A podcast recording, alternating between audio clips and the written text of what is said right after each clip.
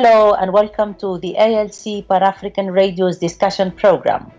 The discussion program brings together experts to reflect on a variety of current security issues facing Africa at local, national, and international levels. Hello, I'm Desmond Davis. My guests are Merceline Odhiambo from Kenya, founder of Grassroots Women and Politics, a community based organization, and Kaltumi Abdulazeez from Nigeria, who is the founder of Ladies Empowerment Goals and Support Initiative. Both of them are currently fellows at the African Leadership Center.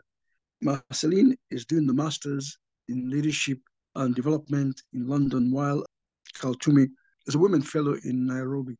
Merceline, can you please tell us a bit about your organization, Grassroots Women and Politics? Thank you, Desmond. Grassroots Women and Politics organization is based in uh, Ndhiwa constituency, that is in Homa Bay County in Kenya. Our focus group is uh, widows who are living with HIV and the widows that are invisibly disabled. We have the visibly uh, disabled widows and also the invisibly disabled. So the invisibly disabled widows have often been neglected. So they're part of the focus group.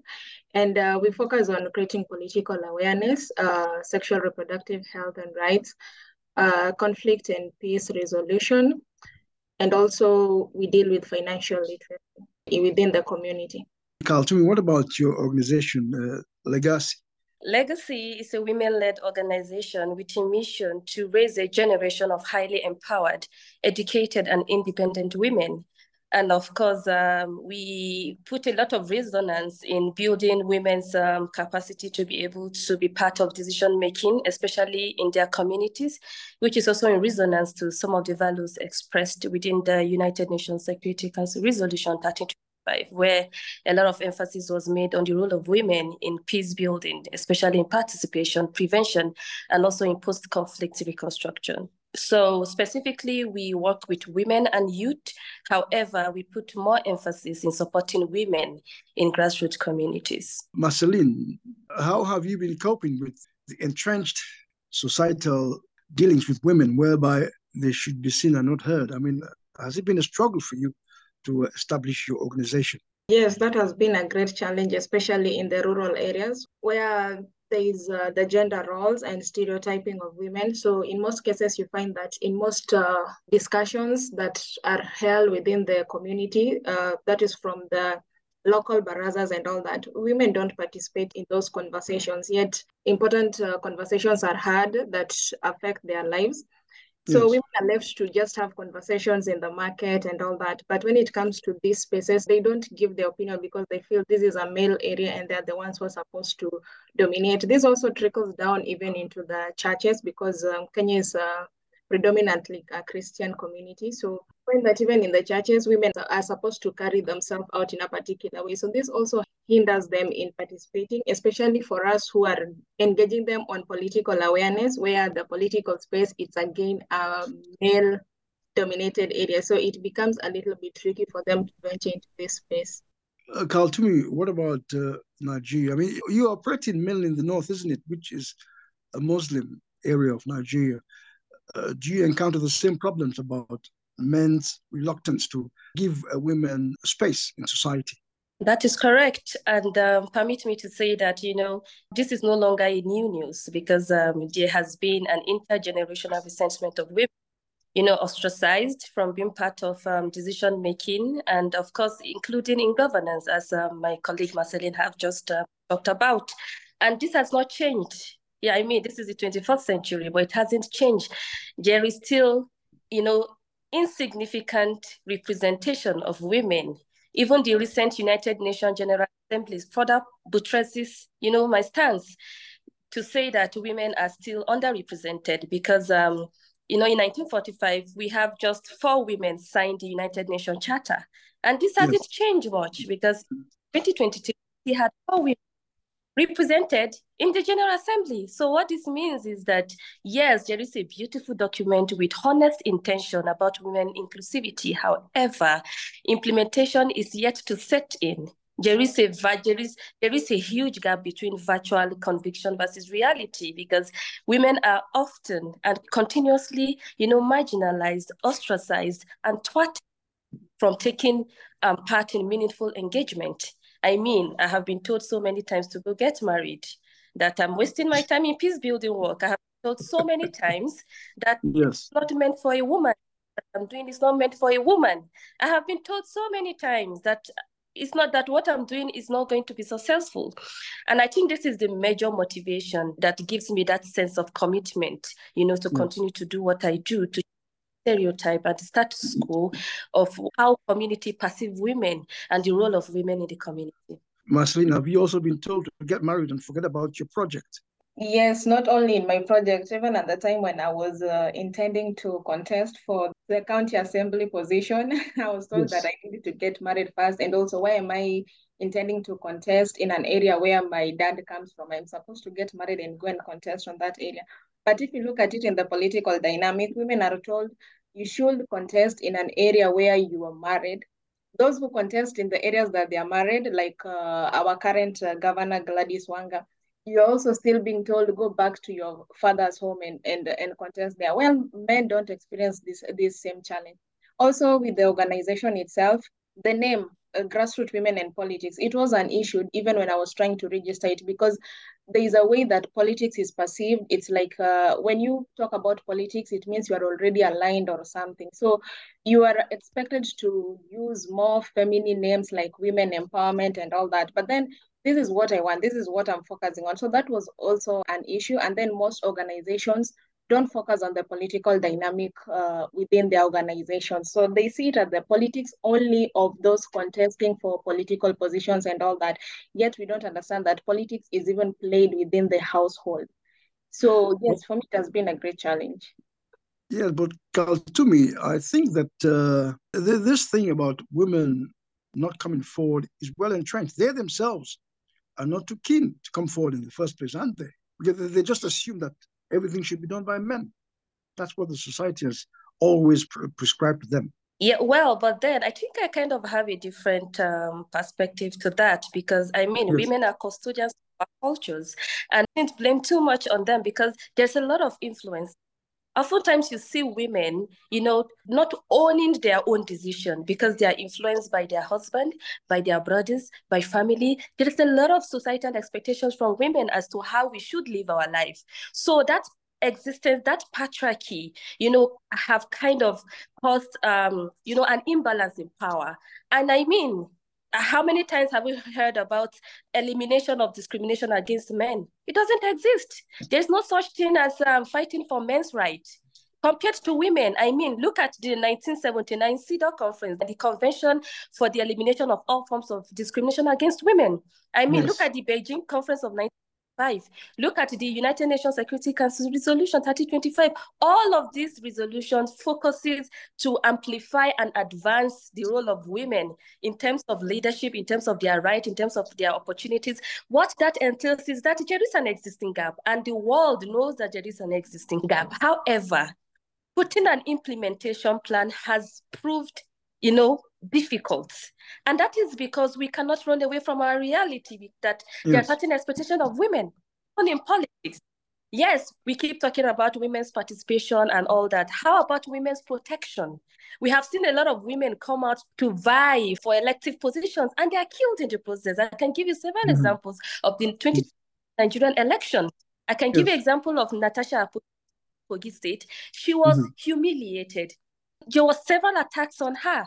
What is her offense? Just because she showed interest to be a leader. So there are but, so many factors. who were attacking her? Were they both men and women or was it just men? I'm sure women were also telling her to step down weren't they? No not in her case. This case is different. I must tell yes. you that the narrative is women are changing the narrative. Women are coming up with serious intention you know to yes. be part of the process because we know that this has affected us in so many ways that we are unable to fulfill our potential and aspirations. So the narrative is changing, and I quite disagree to that because in Kogi State, women came yes. out in large numbers with uniforms to protest and advocate to secure their right, to say that the mandate of women are taken from them, especially in the case of Natasha. So that case was different. Look at the women that also came out in Yola. The same um, experience she won, but the mandate was forcefully and intentionally taken away from her because of the notions and you know um, statements as women cannot lead us. You know and they always have a way of bringing cultural and religious um you know to kind of you know buttress some of this um, belief of theirs. So it has nothing to do with women not mobilizing women. I do not agree with that. I agree that yeah there are areas to be improved on but women are ready to be part of the process if only we have that safe space to exercise and also to bring in our skills to the table and that table is not there even as we speak but we are ready to create that table for ourselves yes but merceline that's the point african women have always been the bedrock of the African family. They have maintained stable families. They've brought up their children. They've paid for school fees, and they've managed the families quite well. So why can't they then be allowed to help in running the country rather than just a small uh, family unit? Maybe things will change for the better because men have let the, uh, the continent down, haven't they, in terms of leadership? Well, I think the main problem is patriarchy, and patriarchy is deeply rooted in us, be it men and women, because uh, we are a product of it. So you look at a case where, yes, a woman can be a nurturer and can be able to lead the family, provide and all that. But yes. this end at the service level, like the, the lower levels. But when uh, we ascend into the power hierarchy, still predominantly the men. Why are women not in those spaces? Because sometimes there is internalized misogyny within women themselves too. Like there are cases where we doubt ourselves. You find that, for example, when you are doing an application for a job, yes. for a she doesn't have like two qualities, she will automatically dismiss herself like I, I don't think i'll be able to succeed. But for a man even if he only has two of those qualities and the rest he doesn't have he'll take the shot. It comes with the level of confidence building that we need to build up for the women and uh, make them feel like they are also capable of venturing into these spaces. But also another hindrance is the kind of violence that women experience when they venture into areas that are predominantly male. This is uh, the physical abuse, the social media abuse that people experience. I've been a, a victim of uh, cyberbullying, so I know mm. how it affects you as a person. But, uh, Kaltumi, there are two types of women in Africa the rural women and the city women. The city women seem to have their way, they seem to make a lot of impact. Whereas in rural areas, there is still a traditional uh, society does that work? The differences in women living in the city or urban areas and those in the rural area, or are they all lumped uh, together? You are correct to sort of um, give um, a kind of hierarchy, you know, when you're talking about women in the rural uh, areas and also those in the urban areas. However, yeah. I would like to also um, attest to the fact that women in the rural areas are doing a lot, you know, to make changes. It's just that nobody is there to capture their stories. And that is where the hmm. gap, there, that is where exists. Women are doing amazing. There are so many women who are taking upon advocacies, you know, to change narratives in their communities. There are yes. women who are leading and also creating changes no matter how little. It's just that oftentimes we do not recognize and capture the stories of these women. And that brings me to the um, to say that you know just saying that everything rises and falls with leadership. And it is funny how women are often uh, believed not to have the intellectual capacity and competencies to be leaders. However yeah. these same women are the ones who instill the skills that men have I mean, who gave birth to men? It's a woman. Who give them the skills that they have to lead? It is women. But when mm. it comes to leadership roles, we do not remember that women are custodians and women are the teachers and that women are the resilient group of people who, despite different circumstances, still come out strong and happy and and able to accommodate you know all forms of um, atrocities that is being um, committed and also I would like to also highlight the fact that when you talk about um, leadership, it is not a competition. Sometimes people make it seem like, oh, women are trying to forget about their roles and to take upon leadership role, which is not a socially ascribed role to women. In mm. 2017, research that 1.8 billion of the global population are young people, and half of this population are women. Aren't mm. we getting it wrong? Not women in leadership spaces we should be asking ourselves these questions. There are so many stories that we should learn from. I mean, look at the Liberian women. Look at the level of commitment and effort that they put to bring about um, peace and women inclusivity. Yes. There yes. is a lot. Women have inbuilt skills that is yet to be harnessed because they're not given the opportunity to explore them. But Merceline, uh, Martha Karua did quite well in the uh, election last year as uh, Raila Odinga's running mate. I mean, did that make a difference in the way women were viewed in the political sphere in, in Kenya? Well, uh, all we know about Martha is that uh, she's not corrupt, uh, as it's yes. popularly known.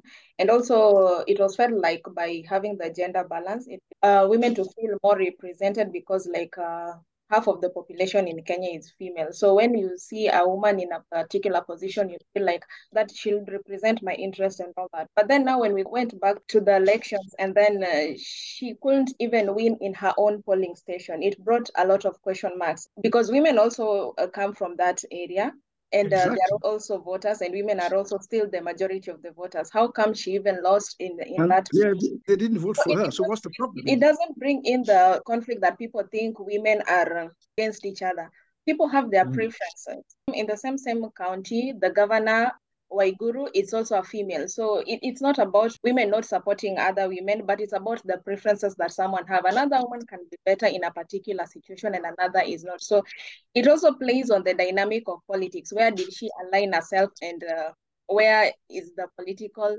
situation of the country heading toward? So it's also about the alignment, if we look at it, and political parties dynamic. But Kaltumi, I mean, this issue of women trying to assert their authority is not just uh, focus on Africa. It's a global issue. I mean, where is Africa uh, in the hierarchy of all these uh, all these problems? Is Africa way down, or has Africa made a little progress in terms of women's uh, empowerment? Yes, it is. But um, I must say that um, there are some level of progress. However, there is still um, a lot of effort to be put in place to ensure that uh, we kind of strike some certain percentage of women inclusivity. Because um, taking Nigeria, now speaking to context, taking Nigeria for an example, I think, um, you know, the opportunity for women to kind of take upon um, positions has drastically reduced. In the year 2000, down to 2023, the percentage has reduced to five. As at 2000, was about 12%, and drastically it deteriorated to a point of 5%, meaning that it is not improving, you know, to be precise. Usually, um, yes, we see women who are given up, um, you know, appointed positions, but in elective positions, no. I mean, when last did we have a female governor in Nigeria? These are the questions we should be asking. When last did we have a, a woman as a vice president? You know, those kind of um, positions that allows for women to have influence, you know, and the ability to speak to power, to influence policies that can impact lives. Mean, the essence of power is to be able to make a change. There's limitation as to what we can do as women and the position that we hold as women. Because um, at the end of the day, there's a level of hierarchy, like Merceline have rightly pointed out, where people are able to assert power to make certain changes. And those are the mm-hmm. levels that we are women taking upon such roles. We're not talking about secretary. We're not talking about personal assistants or special advisor. No, that is not what we're talking about. We're talking about positions mm-hmm. And can contribute in a meaningful and in a constructive way. And that is why it is important that we begin to institutionalize cultures and frameworks that allows for meaningful engagement of women, giving women chances and safe spaces for them to contribute. Because, you know, one of the areas of research that I'm really, really interested in is to begin to talk about those hidden violences that women go through in politics women don't talk about it because of the society the society will use it against you you know it's so easy for a woman to be called all sort of name once you come out as a woman to vie for a political position you are called all manner of name oh she's a prostitute oh, she's stubborn. In fact, they hardly differentiate between confidence and being called stubborn. There are all manner of name that will be called, but that is not the case for men. Nobody calls a man a prostitute. No, this name is always attributed to women. Why? Because you come out to seek for your fundamental basic right. This is the reality, and this is what we are talking about. Recently, I was in a panel of discussion with some group of men, yes. and somebody, I him to say traditional leader. He said, how can a woman be a leader? For instance, now we can be having a meeting and she's having her menstrual cycle, or we are told that a woman is in labor. And I mean, what kind of idiosyncrasy, what kind of patriarchal mindset is that? a woman gave birth to this person that is saying this type of thing. How is it something that stops a woman to participate, you know, as a leader? I mean, it is not an offense. Menstrual cycle is natural. It is not an offense for women to be held onto that fact to say that, you know, these are factors that can limit them. So yeah, I think um, we have a, a, lot of work to be done. Yeah, but you see, to me, there's been retrograde situation regarding women. Because, I mean, West African history is replete with women leaders who fought against the colonialists, including uh, Fela Kuti's mom. She was a solid opponent to the, to the British colonial rule in Nigeria, and she was feted. But once you have Africans in charge, they then sidelined women. So what went wrong then in Nigeria? Because, you know, West African women have been very powerful before independence in terms of challenging the status quo. Absolutely. You can also highlight and give example of Queen Amina of Zaria, who yes. led her community. She led men, solid men, to war to secure, you know, her state. That is for you to see that women are capable if given the chance to take upon these roles. And we cannot, again, overemphasize issues around patriarchy and what, you know, cultural norms does to the mind people because that is the very first step of um, sense of discrimination that is often ascribed to women.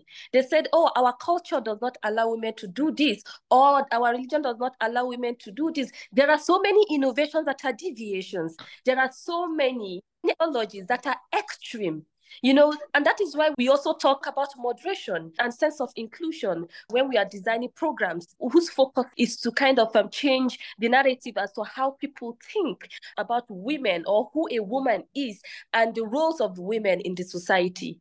And well, it hasn't been easy, but I would say that we are heading there. Uh, we hope that in the future and sooner enough, you know, the society begin to realize that um, without women in the society, we still have a long way to talk about development because women are natural peace builders, women are natural leaders, women are natural mediators, women are natural problem solvers. Women are a set of a group of people that they're able to bring a solution to issues at all levels that you engage them. All that we need is a safe space to harness all these skills. That is it. Yes. And for our men to realize it's not a competition. It is not feminism. Because when you begin to talk about women's rights, because women's rights are human rights, when you begin to talk about it, the first thing they call you, oh, she's a feminist or she's a misandrist. No, nobody is a misandrist. We do not hate men. I mean, we have fathers, we have brothers, we have husbands. I am married. So why will I hate a man? No, we are saying that as much as we understand the role of men, their natural roles and the socially ascribed roles given to men, we also need women to play their roles also. So that at the end end of the day, we have a chain and a link of connectivity. We have a holistic approach in bringing about development to our society and not just focusing and giving opportunities, you know, to men, but also giving and supporting women to allow them to bring their skills and to harness their potentials in bringing about constructive and transformational changes in the society. Yes, Merceline, I mean, do you have the same problem in Kenya? Because I'm sure during the fight against British colonial rule, women also played a strong role in, in the Mau Mau struggle. Uh, can you give us some examples on how things developed over the years? I think women like Mekatilili played an important role, but uh, when you look at uh, the role that women played even during that uh, colonial period, during the Maji Maji rebellion and all that, it was not recorded in history. Like it's just known locally within the storytelling, but uh, history uh, has often ignored or not recorded the role that women played. Or even if it's recorded, it's made to look like it's what they're supposed to do. Like mm. uh, ensuring that the men had the food, the women who hid the warriors and all that. It's it's made to look like it's it's what they're supposed to do and it's something small. Either if it's not downplayed it's not recorded. So we have so many women who played a role but just because they're not in the history books doesn't mean that they don't exist. So that's why the role of women has often been downplayed and ignored. Well since i'm a journalist and a communicator why don't i mean you uh, your organization start recording these things in writing that will help to change perceptions of women in kenya and also uh, nigeria Merceline? Yes, I, I don't have a choice because at least uh, for the sake of their own visibility and also for people to understand the history of where women come from and not to make it look like women are not supposed to be in the leadership positions. Like some of us have got uh, political interest and uh, we really want to be in the political space, to be in those tables that uh, decisions are being made and also to bring different kind of changes that we want to experience in our countries. But then we have also our limitations, but some are because of how we were raised, the way I keep on saying that uh, patriarchy is deeply rooted in us. So even if we want to make these changes, it will take a longer time changing the mindset of older people as compared to the younger ones. That's why the focus area should be more of teenagers and uh, younger women and the youth because that is where we form the mindset that we have. We also need to change the way that people relate within the environment because environmental factors affect how we make our decision. No matter how firm I am with my decisions and how I do things, if I'm in an environment that is uh, predominantly patriarchal, I'll internalize all these things and I'll later project them in one way or another, knowingly or unknowingly. Yeah, so environment also should be a factor to consider when we are trying to educate, we are trying to empower the women to be active and also to participate in different areas of leadership. You're listening to the discussion program on the ALC Pan African Radio. Stay tuned. Welcome back. My guests uh, Merceline Odhiambo from Kenya, the founder of Grassroots Women and Politics, a community based organization, and Kaltumi Abdulazeez from Nigeria, who's founder of Ladies Empowerment Goals and Support Initiative Legacy. They're both actually current fellows at uh, the African Leadership Center. Merceline is doing a master's in London, and Kaltumi is doing a women's fellowship in Nairobi. So, what about uh, financial support for your organization, Merceline? I mean, is it strong enough to help you to achieve what you want to achieve? Where's the financial support coming from? Well, the major challenge that uh, most organizations face, including mine, is the financial support. And that is something that is a problem because uh, it has hindered me from being able to engage and uh, empower more women. So we have to limit ourselves to maybe per quarter, or maybe like 10 women. If we had better financial support, we would maybe yes. do like uh, more than that, maybe 30 or so. But um, the financial support that I have currently comes from my own savings or investments yes. and also um, donations from friends, especially when I post on social media and then someone says, oh, you can use this for this and that. So, and uh, also applying for grants here and there, which is unpredictable because uh, understanding the dynamic of how organizations uh, give grants it's so difficult. Plus, also with the application process, when you are getting grants, there are also some things you need to adhere to that uh, favor the particular organization, whether it uh, maybe if it's something that is, is going against your principles, uh, you can either choose to take the money or decline because it's something that you're not championing for. So there is also those issues that come into play.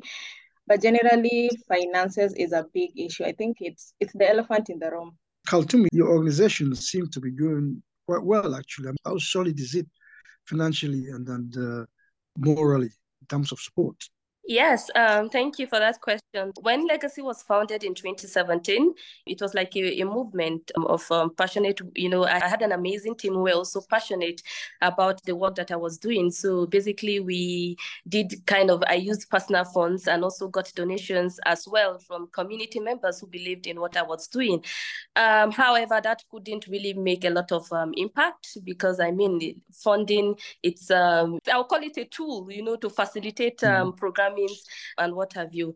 Um, but um, in 2020, Peace Direct, it's an intergovernmental organization in the UK, they found me through, mm. um, there was a platform where I spoke as a panel and I made a lot of emphasis on the need for decolonization and localization of funds for locally led initiatives, especially those led by women. Because oftentimes when there is a call for application and when you look at the huge requirement it automatically just kicks us out of the competition. Mm-hmm. and then you see there's so many bureaucracies and there are so many like i said again criteria. For instance that we ask you for like 15 years of experience and then they will ask you for five years of audited account. I mean that i'm a young person. You don't expect me to have all that kind of years of experience. I mean and rome is not built in a there is need for you know NGOs to also begin to change their strategies as to giving funds to organizations because you know there is need to build the capacity and the structures of existing organizations who are doing amazing because I mean there are always ways of doing your due diligence check to ensure that these organizations have the power and the system and the structures to handle funds not just in an effective way but in an efficient way. And I'm happy that today Legacy has funded more than 10 locally led initiatives by women and youth in local yes. communities. Legacy has been able to fund these organizations, even individuals, as long as you have an amazing and innovative idea that is authentic and genuine and that brings out real change in your community, we fund you.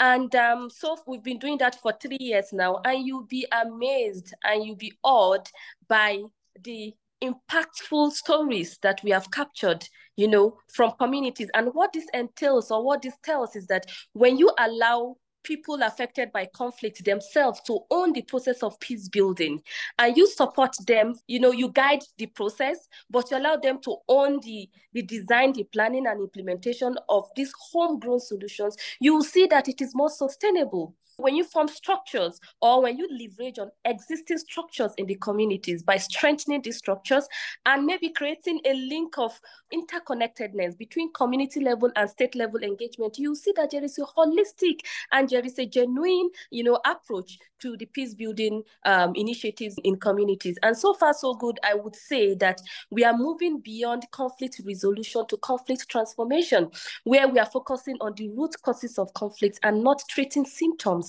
as a lot of civil society organizations have done for a long time. We do need assessment. We have what we call the community accountability reporting and reflection mechanisms that allows us to get suggestions from conflict habituated communities to give us feedback on how they want our intervention to suit the context of the conflict in their communities.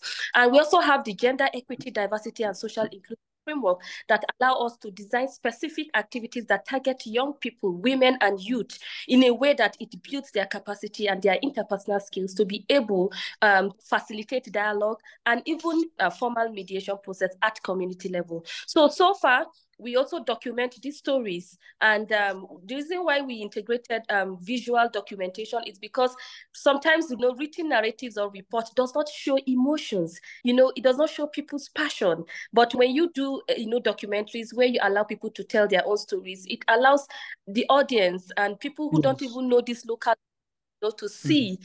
the passion in skills that they have and the effort that they are making in changing um, the narratives in their communities. Merceline, I mean, the opposition women and young people are facing in Africa, uh, I think should be highlighted because, I mean, the, the, African Union, which is talking about 2063 for uh, a better Africa, who's the, are you talking to? Because you are the young people who should now be prepared for leadership in 2063, but not these leaders. They won't be around. So how can you then try to let them know that they should support you and your organization to ensure that the right leadership is in Africa by 2063, or else, I mean, the, the continent will be open for the uh, exploitation. Well, I think it's uh, for the young people to start by supporting each other first. Like, if I like yes. what, uh, for example, Kaltumi is doing, she's in the peace building and I'm in the political space. These things are intertwined and related. So if you can start by supporting each other at the local level first, and also starting from where you are like i'm not that financially capable but because i saw a gap within the community and decided like this is what i want to do and this is the match that i can be able to do.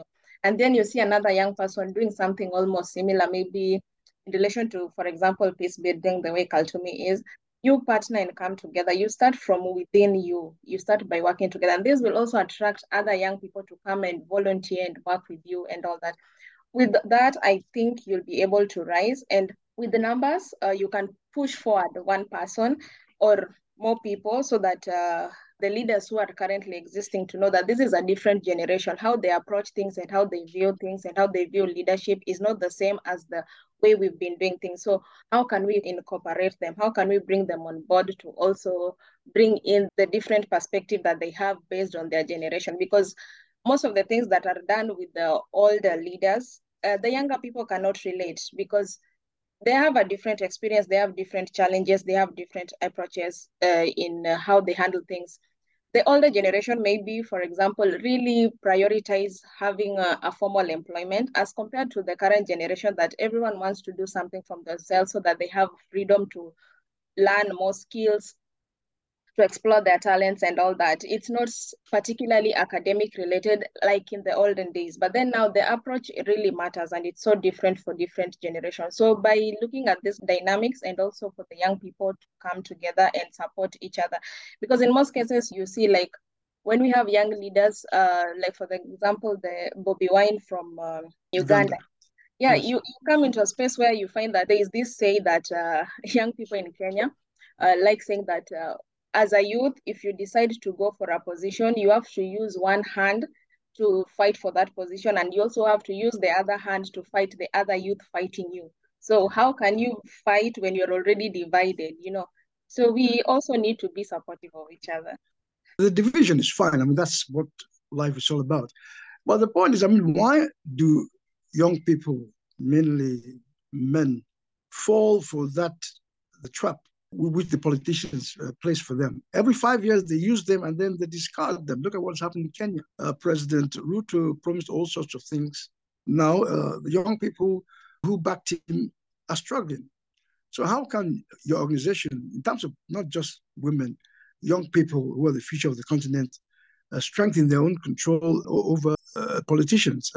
By first acknowledging that uh, uh, power and position will never be handed to you. Sometimes you have to be radical and take up space. It starts from you and uh, the knowledge that you already have.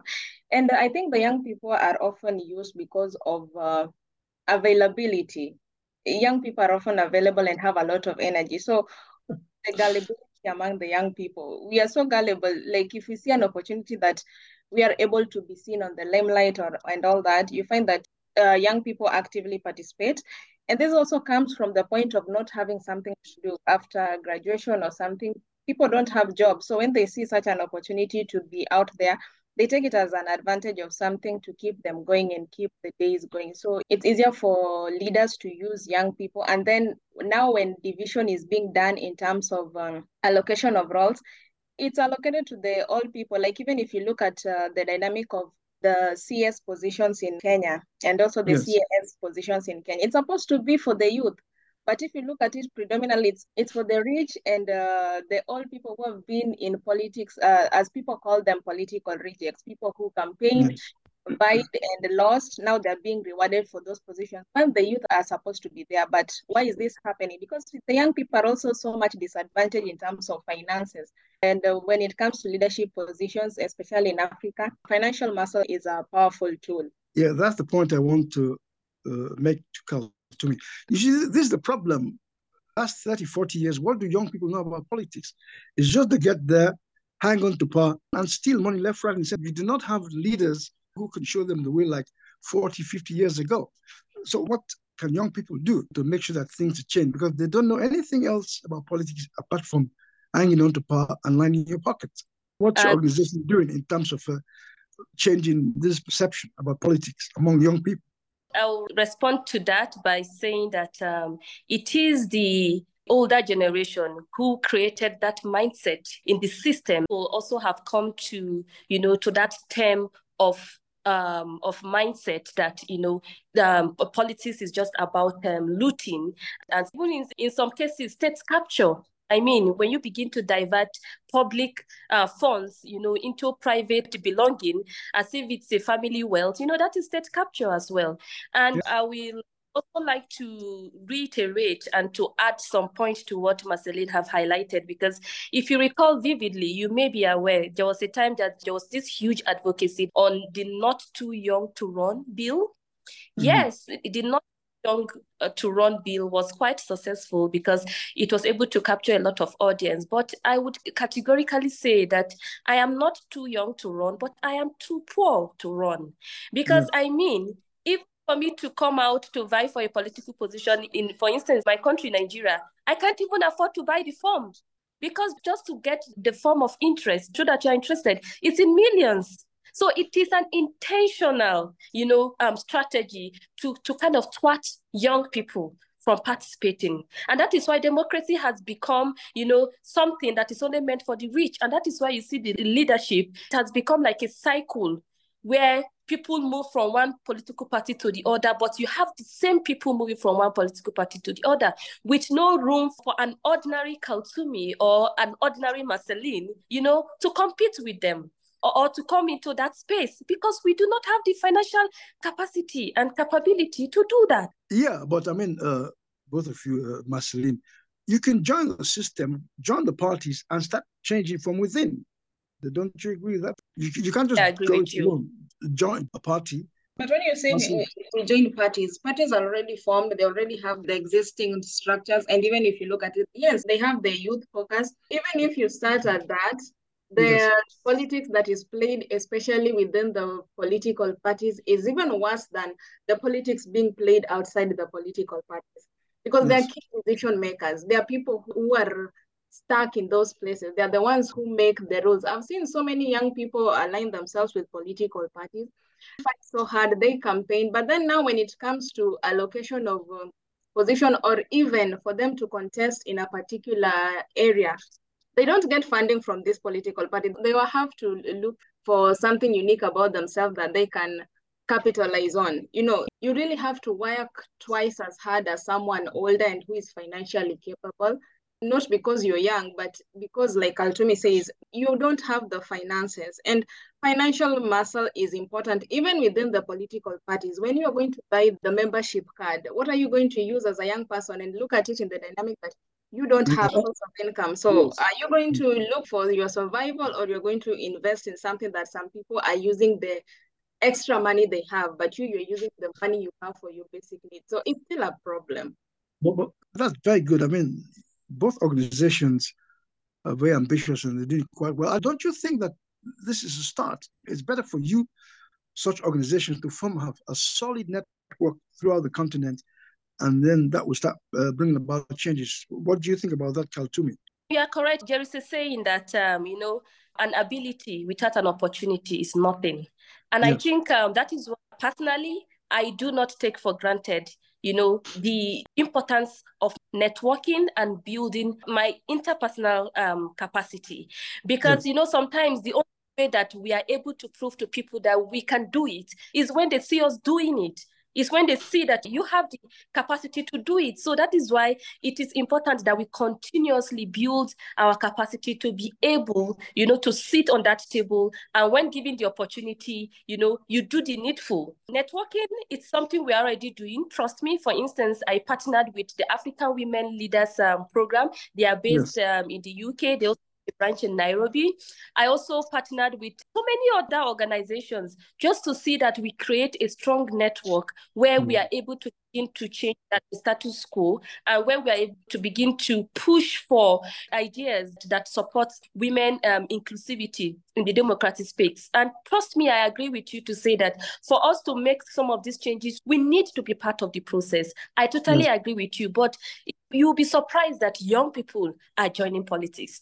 Personally, there was a time I transitioned into politics. I was part of the Young Progressive Party, where I took the position of the deputy. I've even forgotten the, the, the position. It wasn't working. People continue to look at me as a young person, and when they are going out for you know that high level engagement and discussion, they don't go with me. They leave me behind just to take notes and all that. That is the reality. So even even the democracy that we are talking about, it is now a democracy of selection and not election. Most of these positions that are given to people is like a reward for your role as a campaigner or for giving financial um, contribution or for, for mobilizing. You know, these are now ways where positions are now given to people. It has gotten as bad as that. So Mhm. what would you have us do as a young person when you find yourself in that kind of space? You cannot force things to happen your way. So the only thing we can do is to continue to campaign, continue to advocate, and continue to have platform like the one you are giving us right now, where Yes, our cool. voices can be heard, where opportunities can be given to us, you know, to give us a chance to see what we can do. I, I was Yeah. about to say the weakness, and that's what uh, my mentorship in media and communications will bring. The weakness we have in Africa is lack of communication.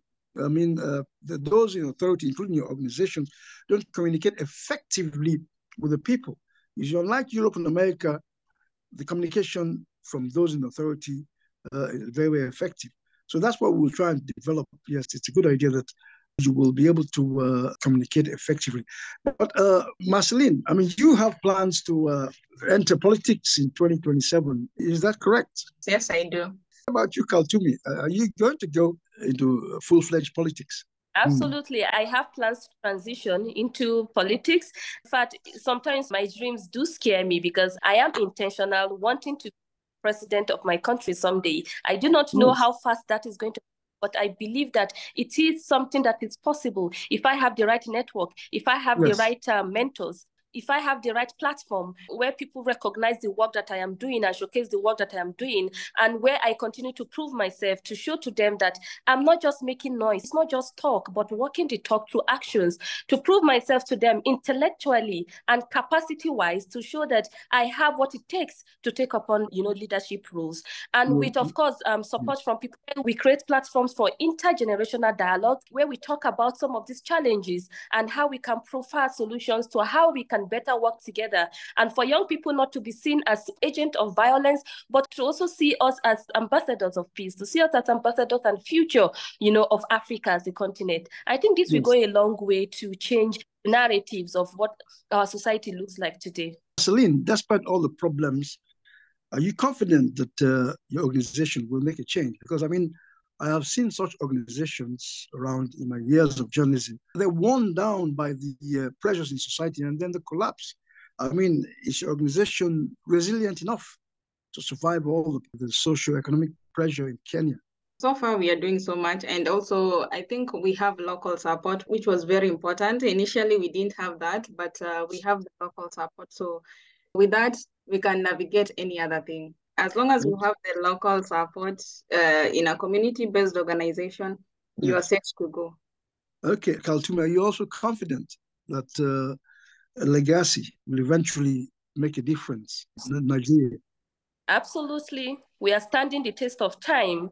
And trust me, we are crossing wires to create sparks, starting mm-hmm. from community level to international level. We are trying to maintain that standard that ensures that um, we, we are intentional, we are committed, and um, we are forming, you know, a genuine structure with a genuine vision and mission, and not just um, for any sort of financial benefit, not at all. We are very, very much intentional and passionate to bring about real change, constructive change, and transformational change to the society at large. Merceline Odhiambo from Kenya, founder of Grassroots Women in Politics, a community-based organization, and Kaltumi uh, Abdulazeez from Nigeria, founder of Ladies Empowerment Goals and Support Initiative Legacy. Thank you very much. Thank you for listening to the discussion program on the ALC Pan African Radio. For this and other programs, please visit our website at alcafricanradio.com. You can follow us on Twitter at Radio ALC and on Facebook at ALC Radio numeral number one. For feedback on this and other programs, please send an email to info at africanradio.com.